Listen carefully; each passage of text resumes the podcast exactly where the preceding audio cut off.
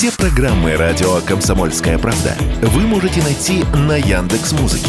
Ищите раздел вашей любимой передачи и подписывайтесь, чтобы не пропустить новый выпуск. Радио КП на Яндекс Музыке. Это удобно, просто и всегда интересно. По сути дела, Николай Стариков. У микрофона Владимир Варсобин и Николай Стариков у нас далеко-далеко, на краю земли. Николай, здравствуйте. Но я не на краю земли, я в Хабаровске. Страна наша необъятная, огромная. А, Николай, ну несмотря на то, что вы далеки, э, давайте все-таки... Кстати, это, следующая тема будет связана с э, территорией, которая находится, так, в принципе, недалеко от вас. Америка. Вы же при, приблизились к ней. А, там э, летают какие-то странные, неопознанные объекты, которые американцы все время сбивают. Ну, конечно, большинство склоняется к тому, что это китайцы троллят американские войска, которые, оказывается, не могут э, контролировать свое уже воздушное пространство, или это НЛО? Вот как вы считаете, что это такое и почему сейчас вот эта тема стала, стала первой? Ну, Владимир, хочу сказать, что бесконечно далек от Америки, и чем больше путешествуешь по матушке России, тем дальше ты становишься от Америки, причем в какую бы сторону ты ни ехал. Э, что касается Э, вот тема, которая, с которой вы начали нашу программу, я хотел, Владимир, начать ее с вопроса вам. Скажите, пожалуйста, вы, будучи советским пионером, читали научную фантастику? Конечно, я очень ее любил. Следили, наверное, за новостями. Ходило много всяких разговоров о том, что инопланетяне где-то вроде высадились, их там скрывают. Были какие-то фильмы американские, кстати. Помните, людей, 18, да. что-то помню, такое, помню. да? Вот. Но потом мы с вами выросли. Мы примерно одного возраста. Скажите, пожалуйста, как часто вы слышали, чтобы на территории, ну, например, даже США, да, сбивали инопланетные корабли. Ну, так, чтобы несколько штук за день. Я слышу. То есть никогда такого не было, да, хочется сказать, и вот опять. Но юмор в том, что этого действительно никогда не было, и вдруг на территории Соединенных Штатов начали сбивать, первое, шары китайского производства, обвиняя их в том, что это шпионы, а потом начали уничтожать, замечать какие-то объекты, которые не похожи на объекты, как говорят американские военные, земного происхождения. То есть они так вот информацию дают двойственно. Вот мы что-то сбили, мы не понимаем еще, но есть подозрение, что это инопланетное. Вопрос, почему вдруг так густо пошло? Ну, конспирологи, фантасты говорят, инопланетяне обеспокоены и, значит, хотят куда-то вмешаться. Но мы, реалисты, по-другому оцениваем то, что там происходит. Вот смотрите, матерый американский журналист опубликовал материал материалы, которые не то что ставят э, крест в случае тиражирования и расследования на карьере Байдена, там просто посадки будут. Потому что отвертеться от того, что администрация Соединенных Штатов Америки дала приказ взорвать Северный поток-1 и Северный поток-2, ну, невозможно. Поэтому единственный шанс замалчивать. А что такое замалчивать в сегодняшнем нашем информационном обществе? Это переключить внимание общества переключить. Потому что сама по себе информация, что Соединенные Штаты Америки взорвали инфраструктуру своих европейских союзников, это ну, посильнее Фауста Гёте, что называется. И в этот момент вдруг все информационные ленты забиваются информацией о том, что прям по несколько штук за день в Соединенных Штатах Америки сбивают инопланетные корабли все должны забыть про северные потоки и начать обсуждать вот эту вот э, историю. Николай, ну, При повторяете, этом... э, э, Сноуден, в общем-то, заявил э, сегодня или вчера, как раз вот с этой версии он и вышел, что это все для прикрытия расследования Херша. Ну, тут можно сказать, что Сноуден повторил меня, это не важно. Важно то, что Сноуден э, все-таки знает э, принципы работы американской пропагандистской машины. Ну, и мы с вами тоже э, знаем, каким образом новостные потоки переплетаются, взаимозаменяются или подменяются другими новостями. Вот это на наших глазах и происходит. Но мы с вами ведь исходим из того, что э, мы не знаем, есть инопланетяне или нет, и сам факт прилета какого-то корабля, это такая сенсация, что невозможно. А, ее, а его сбивают. Представляете, вот марсиане решили посмотреть, как земляне живут. А тут из-за Байдена, который, значит, э, решил сбивать все, что как-то э, над Соединенными Штатами пролетает, начинают их сбивать. Ну, это же чушь такая этого быть не может. Если вы возьмете сегодняшнюю американскую печать, вы знаете, там журналисты сидят и размышляют. Э, вот как-то странно, военные говорят о том, что это, скорее всего, инопланетяне, но никаких доказательств не представляют. А если нет доказательств, то почему вы не делаете так, как вы делали до этого, ну, сколько лет, наверное, уже там 70. Николай, там, но они же 80. опровергли, что это инопланетяне. Это было просто как вопрос Да ничего они не опровергли. Нет, Они- конечно, не инопланетяне. Они сказали вот недавно буквально. Они напускают э, как можно больше туману, чтобы привлечь внимание и отвлечь. Вот их задача. Не доказать или опровергнуть, что это инопланетяне или нет, а чтобы было как можно больше разговоров и публикаций, чтобы все CNN и всевозможные Ну, есть вот еще одна версия. в эту тематику. Ну, понятно. Еще Вот. одна версия есть, что на самом деле это все-таки рук э, дел э, китайцев. Кита- э, Китайцы таким образом ну, отвечают Америке, только вот таким непропорциональным способом. Они э, тестируют, э, в общем, противоракетную и вообще любую, там, любую оборону. Таким образом, шарами, кстати, очень по-восточному тонко. Такое тролление Америки. И, кстати, вот эта версия, она очень распространена. Кстати говоря, по поводу Херша, как-то вы вот очень часто упоминаете этого журналиста. А ведь на самом деле, вот посмотрите, я специально по- по- поискал и вообще посмотрел его историю. По- Погуглите, как говорится, да? И, кстати говоря, вот этот вот коммерсант я, допустим, читаю, это очень такая большая, даже большая статья о нем. Так вот, э, вся слава Херша была в прошлом. Он действительно был хорошим расследователем, журналистом, но в последние годы на нем закрепилась э, репутация, ну, не очень профессионального человека, который, значит, выдает сенсации ради сенсации. Я, я вот говорю, как вот что, что как, Браво, за, браво, за что, за- за что Вы- купил, зато продаю. Вот, допустим, его Ну, понятно. похорони- пох- похоронил репутацию, Значит- то, что он вообще э, он написал большую статью, а то, что никакого убийства Бен Ладена не было. Ну, потом это расследование было перепроверено и разбито в пух и прах, и поэтому, в общем-то, к словам Херша, к его исследованиям, уже лет 10 э, на Западе относятся несерьезно. Вот, а это подмачивает вашу, вашу версию. Сейчас остановитесь на секундочку, а то я не успею опровергнуть все то, что пожалуйста, вы сказали. пожалуйста. Значит, первое. Вы продемонстрировали сразу несколько методов борьбы с э, неудобной информацией. Информация, способ первый, о котором мы с вами говорили, переключить. Мы с вами говорили сейчас про то, как американцы вдруг начали про инопланетян говорить на высоком уровне. Они 70 лет отвер... э, ничего не комментировали. То есть выступает представитель Пентагона, его спрашивают, а вы там были? Никаких комментариев. Ничего. Не- не- об этом и фильмы были, которые мы с вами в детстве смотрели, тот же «Ангар-18», да? А сейчас вдруг выходят и говорят, да, мы сбили, и что-то очень похоже. То есть поменялась их риторика, но при этом никаких оснований для этого нет. Они ничего не показывают. То есть перек- переключают внимание. А вы переключаете внимание с инопланетян, которых вряд ли мы э, с вами при жизни увидим, на то, что... Николай, я подбрасываю версию. китайцы. Это другие Подождите, версии. вы Мы же рассматриваем сказать- все версии. Владимир, сейчас моя очередь изложить Пожалуйста. мою версию. Вы хотите сказать, что наши китайские партнеры наладили выпуск инопланетных кораблей, чтобы патрулить американцев и проверить их систему ПВО? Ну, зонды. Нет, конечно, да? Э, Зонды летают и летали. Помимо того, что э, вся эта история пропагандистская, я вам скажу, к чему она может выйти. Обратите внимание, вот Илон Маск, он мужик умный. Можно, так сказать, к нему по-разному относиться. Как только пошла тема, что американцы сбили шар, он немедленно сделал заявление о том, что его компания запрещает ВСУ использовать его интернет для каких-то военных целей. Потому что следующими целями после шаров, которые летают где-то там в стратосфере, начнут сбивать спутники. А не точная информация. многократно У вас говорили, точная что- информация, Николай. Ну, подождите. Почему? Маск заявил, что он ограничит использование его э, значит, интернет-системы спутниковой а, в некоторых случаях, то есть это ограничение, если, если она будет использована для нападения на территорию Российской Вот, да, Федерации. то есть у него то есть он ограничил на некоторые, а не отменил для военных. Ну, давайте все-таки быть точнее. Но, по сути, это выглядело именно так, что он не дает интернет... Лукавство, конечно же. Но он сделал это заявление, чтобы его спутники не стали целями. Мы же с вами многократно задаем вопросы, экспер- эксперты об этом говорят. Вся, так сказать, точность попаданий американским оружием, она базируется на вот этих всех спутниках и координатах. И это американское оружие в руках американских военных, частично э, военных Украины. Выключить спутники не будет этой точности. Но теперь возвращаемся дальше.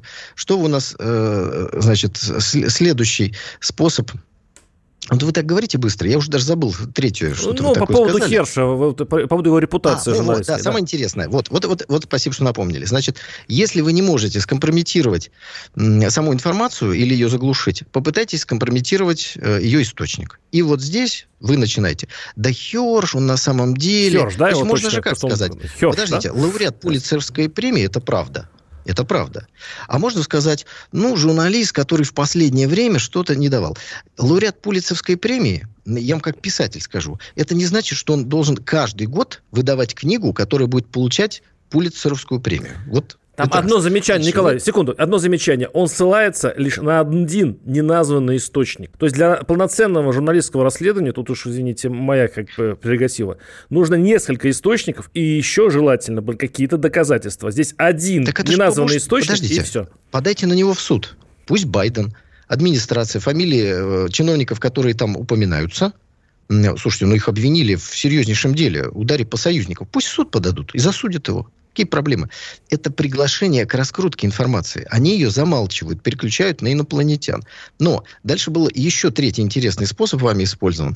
Вы сказали, что э, это уже продолжение компрометации. То есть найди ошибку у того, кто сегодня сказал чистую правду.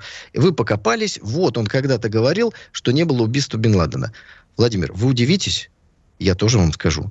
Не было убийства Бен Ладена было убийство всех спецназовцев, американцев, которые участвовали в убийстве Бен Ладена. Последнего застрелил снайпер в горах Афганистана. До этого почти все они собрались на какую-то спецоперацию, и, значит, э, вертолет, э, на котором они летели, сбил некий маджахет, которого потом, в свою очередь, убил другой спецназовец. То есть все концы в воду. Вот теперь, как человек, занимавшийся расследованиями, в этом смысле я отношусь к вам с уважением. Вот представьте, участвовал, я сейчас не помню число, ну там может 20-25 американских спецназовцев. В итоге их нападение на некий дом было заявлено, что Усама Бен Ладен убит. А потом все они загадочно умерли в течение очень короткого времени. Вопрос, вам не кажется это подозрительным? Мы прервем сейчас через пару минут и вернемся в том же составе к вам. Александр Коц. Один из лучших военных корреспондентов не только в России, но и во всем мире. Он работал репортером во многих горячих точках. Чечня, Южная Осетия, Косово, Афганистан, Ливия, Сирия, Египет, Ирак, Украина. Каждый четверг в 7 часов вечера по московскому времени слушай на радио «Комсомольская правда» программу «КОЦ. Аналитика с именем».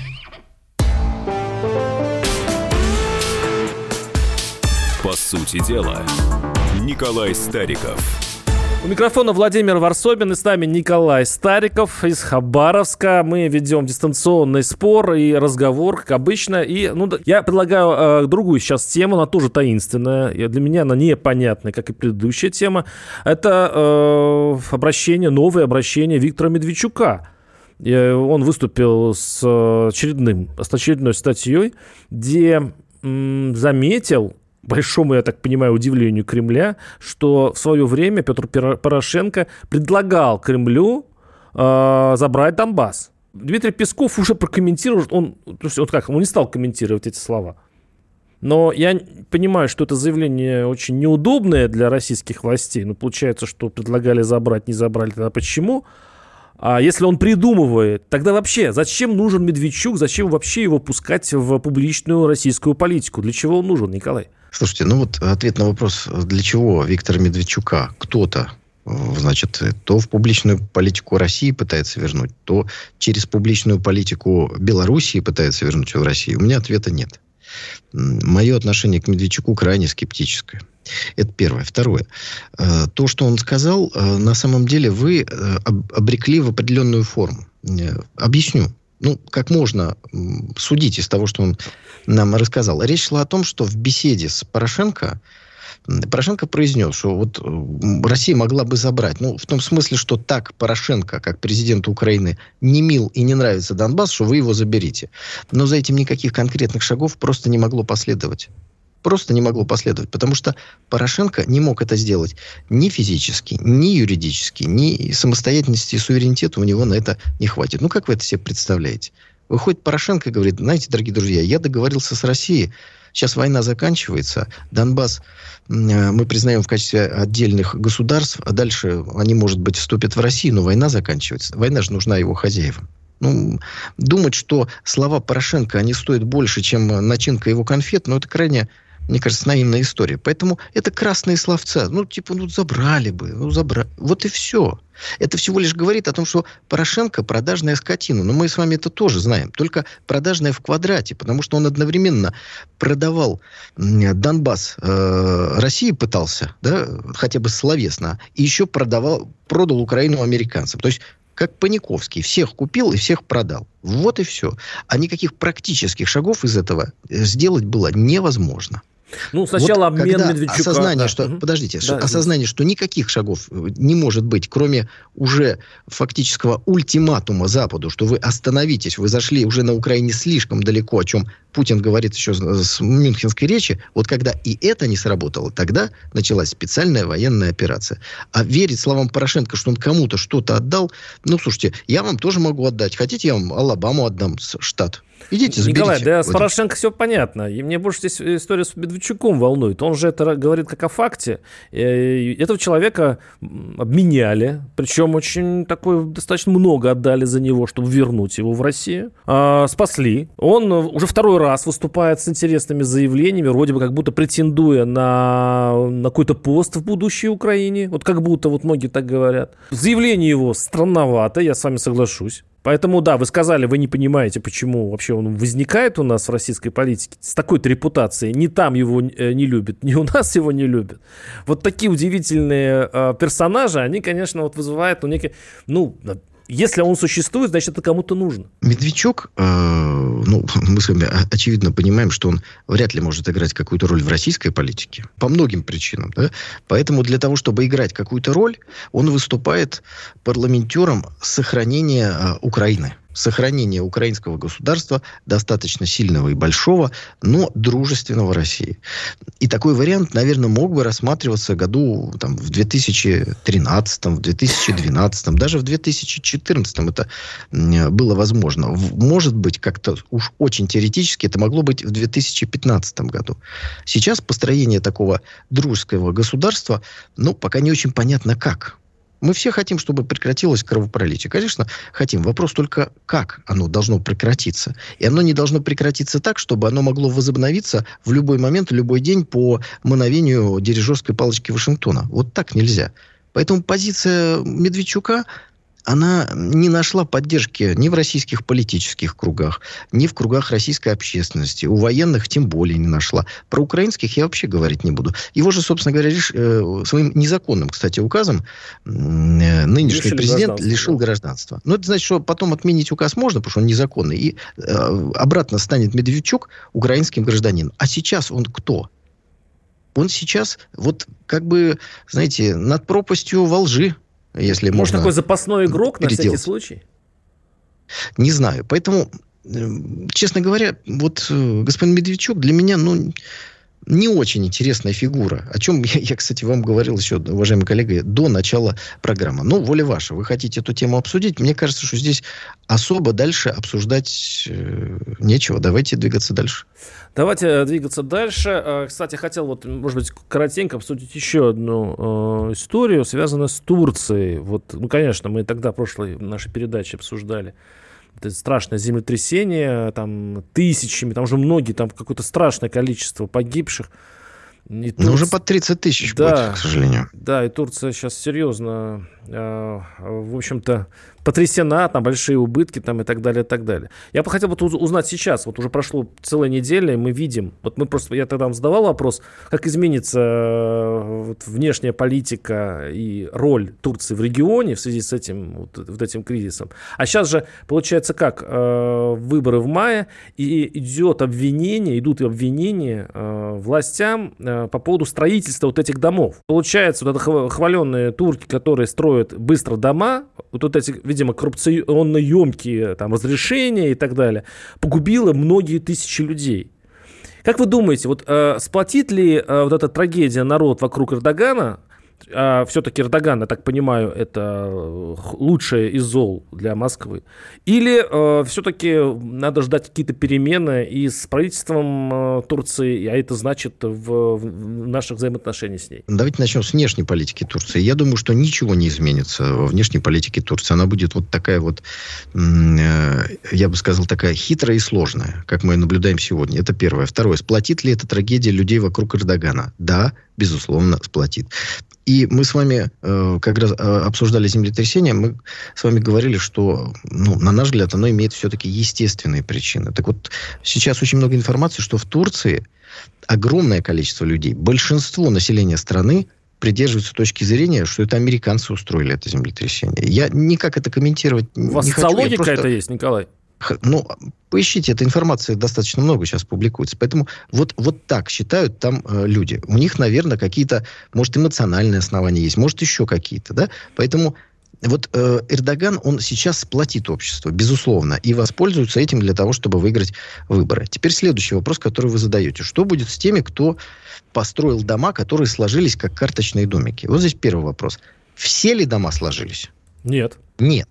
Некоторые. Значит, некоторые застройщики строили из хороших кирпичей, с хорошим бетоном, по хорошим проектам, сделали дополнительные сейсмоустойчивые какие-то конструкции, которые позволили зданиям устоять, или там чуть-чуть треснуть, или там чуть-чуть обрушиться. А кто-то, там показывали какой-то новейший строительный э, комплекс, такой модный, вот он вообще весь, просто весь лег. Вопрос. Каким образом президент Турции Эрдоган мог контролировать строительство этого элитного комплекса? Ответ. Никак. Никак. Должны ли были контролировать качество строительства соответствующие органы, не знаю, как они называются в Турции? Безусловно. Что это называется? Это называется преступление. Дальше берут э, архитекторов арестовывают, э, застройщика, того, кто принял этот э, объект. То есть ро- делают ровно то, что должны делать в ситуации, когда происходит такая трагедия. Поэтому власть в данном случае, она реально арестует виновных, она реально их посадит, и это будет один из элементов сплочения Эрдогана с народом, сплочения народа вокруг Эрдогана. Потому что Эрдоган в этой ситуации покажет, что неприкасаемых нет. Если кто-то построил плохой комплекс и погибли люди, он сядет в тюрьму. Не знаю, есть ли смертная казнь в Турции. Может быть, там такие преступления и такое количество людей погибло, что кто-то вот должен ответить по высшей, так Николай, сказать, строгости. интересная логика. Вот То это... есть это президентская страна, и э, в президентской стране обычно за все отвечает президент, а вы говорите, что это не а, ответственность Эрдогана. Если в регионах, кстати, в регионах больше всего, конечно, рухнуло, а в регионах была коррупция, значит, процветала, какая? а значит, ответственность власть... моральная, и эта ответственность, она находится в головах турецких избирателей. Вот если «Голос Америки» Владимир Варсобин и еще какие-то структуры будут туркам сейчас каждый день говорить, а они будут говорить. Вот, пожалуйста, э, э, английская печать э, опубликовала статьи о том, что надо с Турцией бороться за один день до того, как произошло землетрясение. Это один из аргументов тех, кто вот, верит в вмешательство англосаксов в эту историю. Так вот, если каждый день людям говорить о том, что за обрушившийся дом виноват президент страны, то, может быть, часть людей в это поверит. Дома, Но если не дом. президент страны, президент страны публично э, выступит с определенными заявлениями, и по телевизору будут показывать арестованных горе-застройщиков, горе-проектеров, горе-строителей, и дальше начнутся суды над ними – и турецкие СМИ будут говорить, что виноваты вот эти люди. И справедливость сейчас в виде приговора восторжествует за каждого погибшего ребенка и старика под этими руинами. Вот тогда турки придут и проголосуют не против, а за Эрдогана.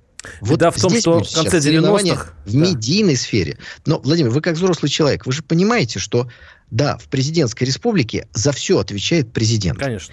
Но президент не может контролировать строительство каждого жилищного комплекса, что в Турции, что в России. Оставайтесь с нами. Владимир Варсобин, Николай Стариков.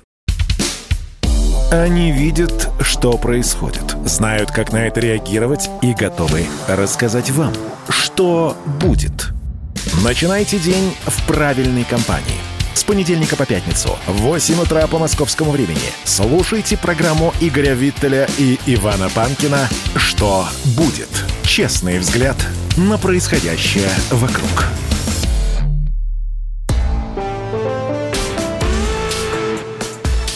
По сути дела, Николай Стариков – у микрофона Владимир Варсобин и Николай Стариков. Э, ну, давайте да, обсудим, да, историю с Турцией. Вы наверняка хотите сделать э, свой вывод. Последнее слово, как всегда, за вами, Николай. А, вы знаете, вывод, э, он будет не из строительной сферы, а из политологической. Мы с вами начали с разговора о том, как отвлекают от важнейших новостей в Соединенных Штатах Америки. Вот мы живем в обществе информационном, но это же не пустые слова – Поэтому это действительно сейчас важнейшая составляющая. И поэтому в Турции медийное сопровождение трагедии и того, что будет происходить после нее, и определит победителя на выборах. Мне кажется, да. судя по настрою турецкого общества, этим победителем будет Эрдоган. Ну вот, так сказать, как, как это видится сейчас из Хабаровска, если так можно сказать. И везде о чем бы мы сейчас с вами не говорили. Кстати, о специальной военной операции. Смотрите, медийное сопровождение, попытки вброса информации, попытки э, раскачать общество, они все делаются больше в медийной сфере даже, нежели чем на поле боя. Поэтому давайте вот все-таки сферу э, медиа, новостей э, в новостном, в таком информационном обществе справедливо оценивать как один из важнейших элементов и стабильности, и дестабилизации возможного общества. Это касается любого государства, любой страны, какую вы сегодня не берете. Соединенные Штаты, Турция, Российская Федерация, Украина – все покоится на информационной сфере. Вот так устроен человек, что через информацию можно манипулировать его эмоциями, а через эмоции манипулировать самим человеком. Так устроена эта система. Так это нормально она устроена? Ну, в том плане, что если человек выбирается из завалов, он ищет виновных. А потом ему голосовать через пару месяцев. Что вы от него хотите? Его надо убедить, и, конечно, а одни будут говорить вроде вас, что Эрдоган ни в чем не виноват, и он должен избираться президентом. Другие, Я вообще буду молчать. А, а, а другие скажут, что вообще-то он не во все виноват. Да. А мы с вами в мае, кстати, Николай, вот и обязательно проверим ваш, э, ваше предсказание, что Эрдоган все-таки выкарабкается из этой истории и станет снова президентом. Мы же всегда вспомним ваши слова. Поэтому их с удовольствием обсудим. Николай, предлагаю э, перейти к следующей теме, тем более это касается нас. Нас особенно болельщиков спортивных, Международный Олимпийский комитет обратился к странам, выступающим против участия россиян в Олимпиаде 2024 э, года с рекомендацией не требовать отстранения России.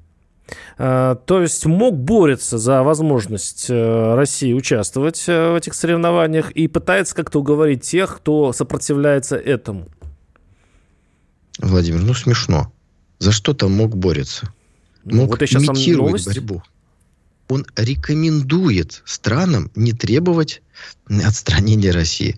А Украина, Соединенные Штаты Америки и вся эта банда американских э, союзников, она требует. Вы понимаете разницу? Рекомендовать не требовать и требовать. Они рекомендацию оставят в стороне и будут дальше требовать. На самом деле, даже не требование, это шантаж. Выглядит это следующим образом. Если на ваш чемпионат там, в такую Олимпиаду, какое-то еще спортивное соревнование, приедут соответствующие спортсмены из России и Белоруссии, мы, и дальше список. Сколько там у нас стран, нам говорят, воюют э, против нас на специальной военной операции? 52, по-моему, да? Ну вот как минимум 52 страны, ну, может, ладно, 50, скажут, если будут русские и белорусы, мы туда не приедем. Да, и они бойкот. ставят а, да. И они ставят организаторов Олимпиады перед выбором. Выбор первый. Сказать, что спорт вне политики, и вы 50 стран, или еще, может, кто-то там присоединиться, можете вообще не приезжать. Ваше мнение для нас не интересно. У нас мнение такое. Все страны принимают участие в Олимпиаде. Спорт вне политики. А вы можете бойкотировать, как бойкотировали Московскую Олимпиаду, как Советский Союз потом на американские э, игры, по-моему, в Лейк Плейсиде, да, э, бойкотировал. Или в другом городе, уже не помню. Вот так. Это первая позиция. Вторая позиция.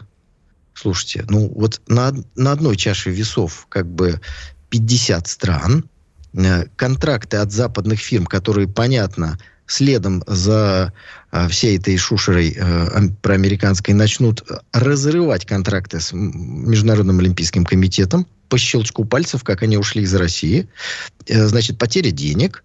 Э, то есть, с одной стороны, принципы олимпийского движения, а с другой стороны, шантаж США и деньги. И вот что они будут выбирать. Вот, собственно говоря, и весь выбор. Поэтому для меня совершенно очевидно, что они выберут шантаж США и деньги. Ну, так уж сегодняшний этот Международный Олимпийский комитет устроен. Но они стараются ведь сохранить лицо. Поэтому мы рекомендовали, рекомендовали, чтобы не требовали другие страны. Но, к сожалению, к сожалению, они не прислушались к нашей рекомендации. Ну, что нам оставалось делать? И мы поддались на их шантаж. Вот и вся история. Но на самом деле я хотел бы, чтобы наши уважаемые радиослушатели заранее сейчас готовились к еще одному информационному удару, который попытаются по нам нанести. Первое. Конечно, Международный Олимпийский комитет не разрешит России участвовать в Олимпиаде. И я думаю, что любой человек согласится с этой точки зрения. Ну, вот так, так к этому идет. Ну, скорее всего, Но да. Он разрешит участвовать отдельным спортсменам из России и Белоруссии и не под белым флагом, под которым, конечно, нельзя выходить, потому что это флаг сдачи, а под флагом Международного олимпийского комитета, и называется это, знаете как? Сборная беженцев. В скобочках диссидентов. То есть скажите, что вы убежали из России, потому что кровавый режим не дает вам того-то, сего-то, выступите против специальной военной операции, предайте свою страну и народ, и, пожалуйста, участвуйте в сборной беженцев. Вот эта информация уже озвучена. Мэр Парижа а, к этому призвала. Об этом заговорил уже, так сказать, профильный министр в Польше. И сейчас, дорогие э, зрители и слушатели, вы эту, вот этот хор, призывающих предать свою родину под флагом Олимпийского комитета в виде неких э, сборной беженцев, в скобочках, диссидентов, будет все громче, громче, громче. Николай, вот это вы очень громче. интересную тему подняли, на самом деле, потому что э, и среди даже великих спортсменов, э, ныне живущих, нет единого мнения на счет, что, насчет того, что вы говорите. Э, когда кто-то из спортсменов меняет э, флаг и переходит в другую федерацию, кстати, Казахстан там условно говоря, или так далее, не обязательно это там Европа. А, очень многие депутаты, патриоты, э, чуть ли нам не призывали лишить их гражданства и, в общем-то, порицали их за это, да? А многие именитые спортсмены возражали. Они говорят, ну подождите, век, извините, век у спортсменов короток. Вот для них Олимпиада это очень много значит. Вы что, хотите, чтобы они просто просто ну, прекратили свою карьеру спортивную. То есть они зря тренировались всю жизнь. Они зря вкладывали в себя и так далее. Это одна из версий. Но, по крайней мере, спортсмены, которые знают, что это такое, они очень э, с пониманием относятся к такой позиции. Вот лично вы, вот вопрос, Николай, как вы будете отнес, э, относиться к тем, кто поменяет федерацию, ну, поменяют принадлежность флага, скажем так, они перейдут, а это будет массово, я думаю, э, в случае принятия вот такой меры МОКом. Но я думаю, что массово это не будет. Э, значит, ну, просто вот э, очень хороший вопрос задали. На него приятно отвечать. Смотрите, э, давайте сначала еще раз разложим по полочкам, потому что вы сейчас пошли в чуть-чуть другую сферу. Первое. Спортсмены, которые пойдут вот в эту сборную беженцев, не дай бог, беженцев, диссидентов, обязательно вдобавок к этому получат обязанность подписать, выступить с политическими заявлениями осуждения России. Это, как говорится, к бабке не ходи. Вот это прямое предательство Родины. То есть после этого человек для меня лично становится, ну, нерукопожатным. Что дальше там, какие последствия этой нерукопожатности, этого политического выступления, это отдельный вопрос. Но вот, вот это уже прямое предательство. Здесь нельзя будет сказать, я не знал, я не думал, и все. Теперь следующая ситуация. Это называется принятие другого спортивного гражданства. Это достаточно часто встречающаяся и сейчас ситуация. Она может участиться. Это когда человек, оставаясь гражданином России, получает гражданство, например, Киргизии. Вот недавно был в эфире одного из каналов, и там вот девушка одна, э, она спортивная гимнастка, она сейчас вот собирается получить какое-то другое гражданство, чтобы получить возможность участвовать. Вот осудить ее за это очень сложно. Она не отказывается от гражданства России, она не осуждает свою страну, она не говорит ни слова против нее, она просто получает возможность выступить. Но это тоже даже обратного Ах, хода не будет. Дурно. Обратного Понимаете, хода не будет. Она не сможет вот вернуться в очень... российское, в российское уже. Нет таких правил, чтобы ты поменял в одну сторону, а потом вернулся. Вот еще, кстати, одна из деталей. Там, э, слушайте, мы с вами не самые большие знатоки Знатоки. правил при смене спортивного гражданства. Там есть такой, знаете, как период, когда ты э, несколько лет, если ты меняешь это гражданство, не имеешь права выступать за сборную другой страны. Ну, как такой, знаешь, э, под парами должен постоять. Вот, вот с этими спортсменами, ну, вот, вот сложно что сказать. Но они родину не предают в этом смысле. Они выбирают свою карьеру. Что им можно сказать? Вот вы сказали, что э, век спортсмена недолг, а век солдата и офицеров специальной военной операции.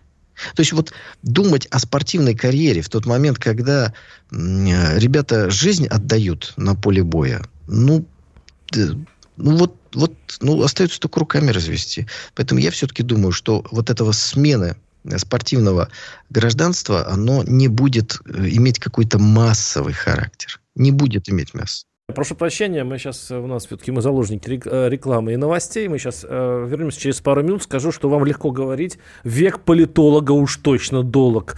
Николай Стариков, Владимир Варсовин. Услышимся через пару минут.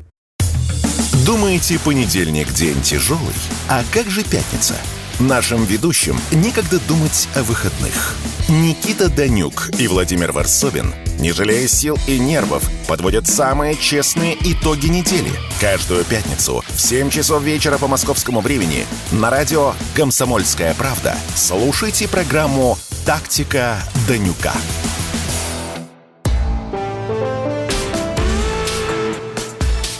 По сути дела, Николай Стариков – Микрофон Владимир Варсобин и Николай Стариков. Ну что, э, Николай, перейдем к другой теме. Переходим. Ну, как вы сказали, век политолога долг, поэтому давайте переходить. Я так понимаю, что век ведущих на Радио он тоже достаточно долгий. О, а, Николай, не будем, не будем переходить на эти Нет? тонкие моменты. Не будем веками мериться. Да, ну, тут, давайте, не тут будем. это люди разные.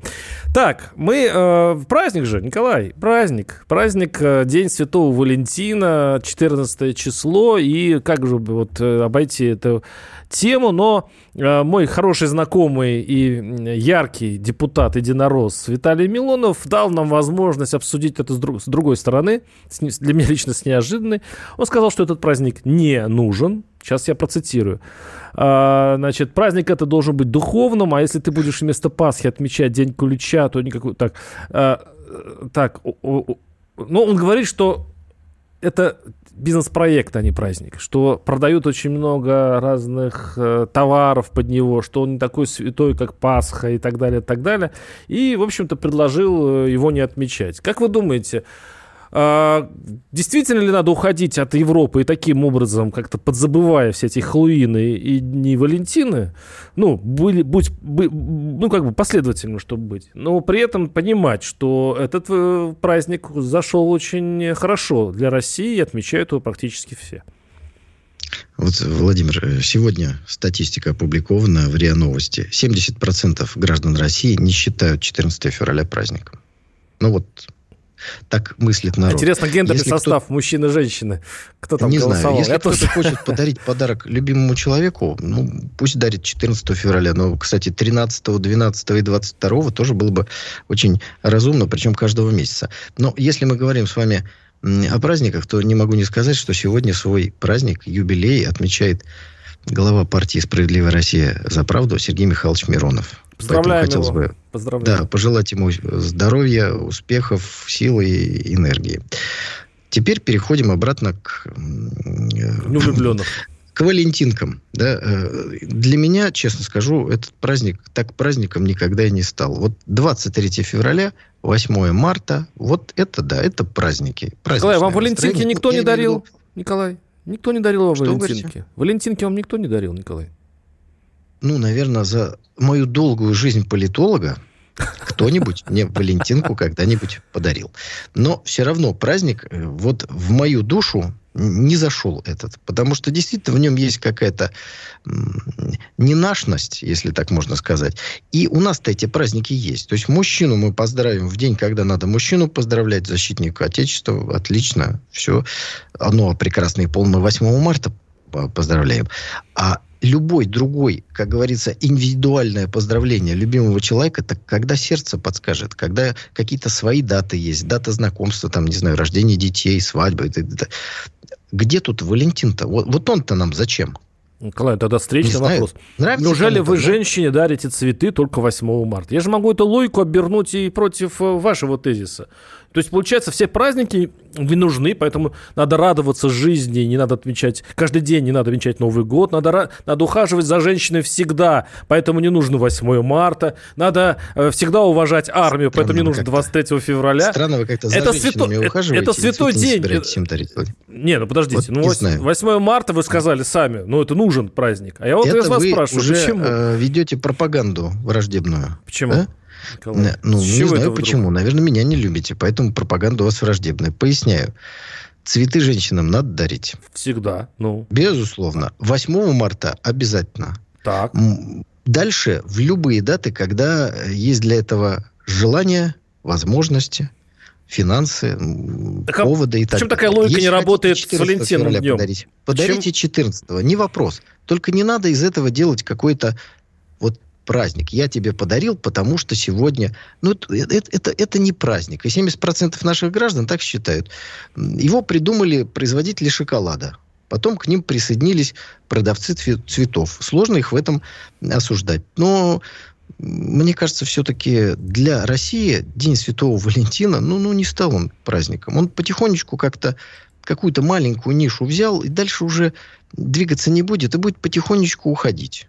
Потихонечку будет уходить, так же, как все эти Хэллоуины тоже потихонечку будут уходить. Чем меньше мы о них будем говорить, тем меньше они будут так сказать... А чего вам э, мешает, Николай? Ну, хорошо, а что в него... Нет, я все-таки хочу понять. Ну, хорошо, вы говорите, что ну, не обязательно это 14 числа и так далее. Ну, хорошо, а если вот у людей есть такое ну, желание, и это очень многие, там, вы говорите, там, 20% или сколько-то там, а вообще говоря, 30, а на самом деле по, многие статистика дают, что больше половины, особенно с молодежью. Ну, там, может быть, все-таки по поколениям как-то. Но молодежь... Так, а в чем проблема, Владимир? Молодежь отмечает. Так в чем... Нет, вы меня просто сформулируйте, от чего вред-то?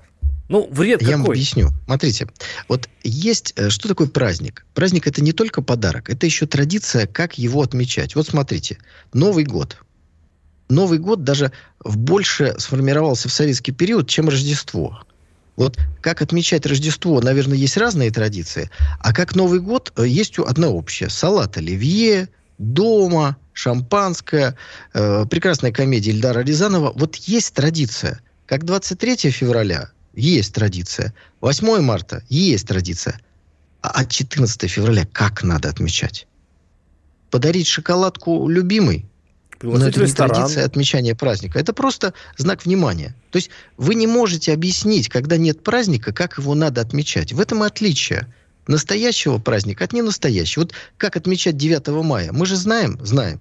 Появилась новая традиция – бессмертный полк. Но как она вошла в наше понимание того, как надо отмечать 9 мая? Понимаете, настоящий праздник, его не подменишь. А вот, например, 4 ноября у нас пока не складывается какой-то традиции. Ну, не я, складывается. Я подтвержу ваши слова. Что... Да. Угу.